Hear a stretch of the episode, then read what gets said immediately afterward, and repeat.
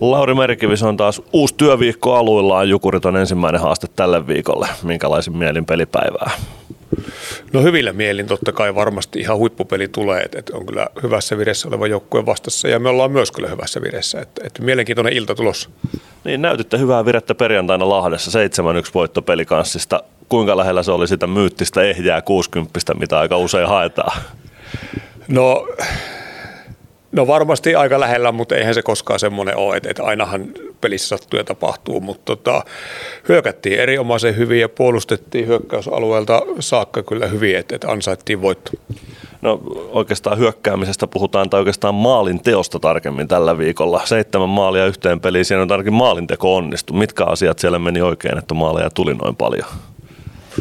No totta kai kolme niistä erikoistilanteissa tai, tai no kaksi ja yksi niistä tuli sitten ihan ylivoiman jälkeen, mutta, mutta me lasketaan se meille ylivoimaksi. Ja, tota, ja, ja sitten tosi hyviä tukitoimia maali eessä, että miettii minkälaisia ne 5-5 pelin maalit oli, että pystyttiin saamaan maskia ja voitettiin irtokiekkoja niistä ja rikkoon keskilinjaa irtokiekoista, niin tota, se nostaa tehokkuutta. Kuinka tärkeitä juttuja nämä tukitoimet on maalinteolle? Aina ei riitä pelkkä hyvä laukaus tai joku hyvä yksilösuoritus, vaan siellä tarvitaan myös muiden apua, että se maali syntyy. No kyllä se on itse asiassa todella, todella merkittävää, että, että kyllä maalivahit on niin, niin hyviä, että, että semmoinen maalipaikka, mikä ehkä katsomoon näyttää huippupaikalta – niin ei välttämättä ole. Että, että kyllä maalivahit semmoiset, suorat laukaukset torjuu tai syötöt, mit, milloin se ei maalivahti joudu liikkuu keskilinja yli, niin on, on loppuviimeen aika helppoja. Että, että kyllä, kyllä siihen tarvitaan tosi monen pelaajan yhteistyötä. No otetaan yksi pelaaja esimerkiksi Eetu Päkkilä kolmeen peliin kuusi maalia tehtynä. Nyt näkeekö se valmennuksessa jotenkin, että pelaajalla alkaa itseluottamus kasvaa tai loksahtaa joku kohdalle, kun niitä onnistumisia tulee? No kyllähän se huomaa olemuksesta ja ihan tuolla pukukopissa ja oheisharjoittelussa ja, ja tota, totta kai sitten myös jäällä, että, että niin kuin itseluottamusta löytyy ja minkälaisia valintoja tekee ja miten uskaltaa pitää kiekkoa, niin kyllä se näkee. Kuinka tärkeä juttu sitten taas joukkueen kannalta se on, että saa tämmöisen seitsemän maalin illan sen sijaan, että aina olisi kaksi yksi pelejä jompaan kumpaan suuntaan. Helpottaako se jotain, että tulee tämmöinen vähän reilumpi voitto joskus?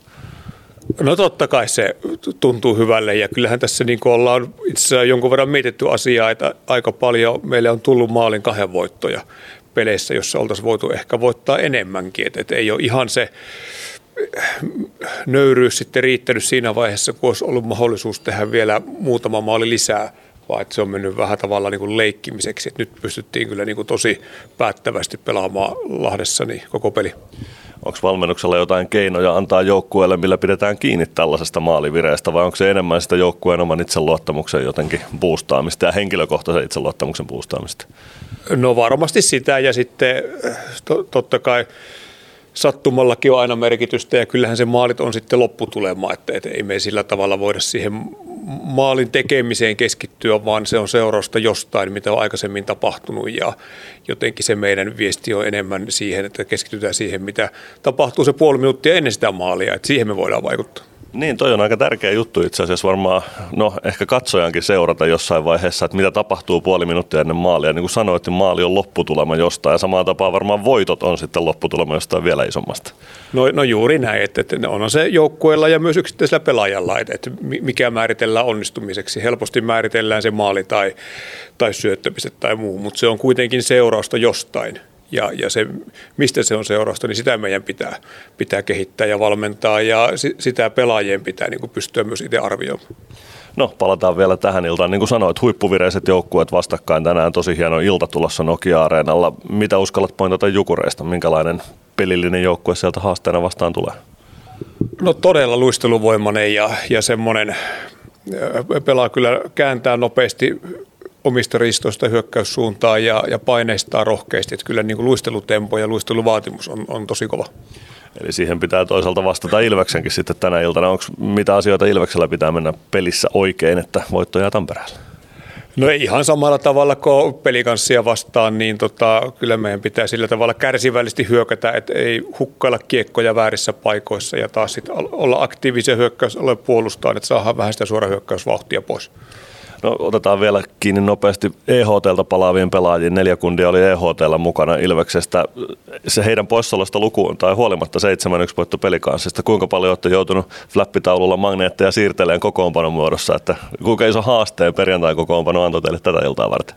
No kyllä itse asiassa aika iso haaste, että moni pelaaja onnistui ja nyt tulee pelaajia takaisin kokoonpanoon, että miten me tämä, tämä tästä saadaan pyöräytettyä, mutta eiköhän me tähän ratkaisu keksit. Siihen luotetaan. Kiitoksia Lauri ja tsemppiä iltaa. Kiitti, kiitti.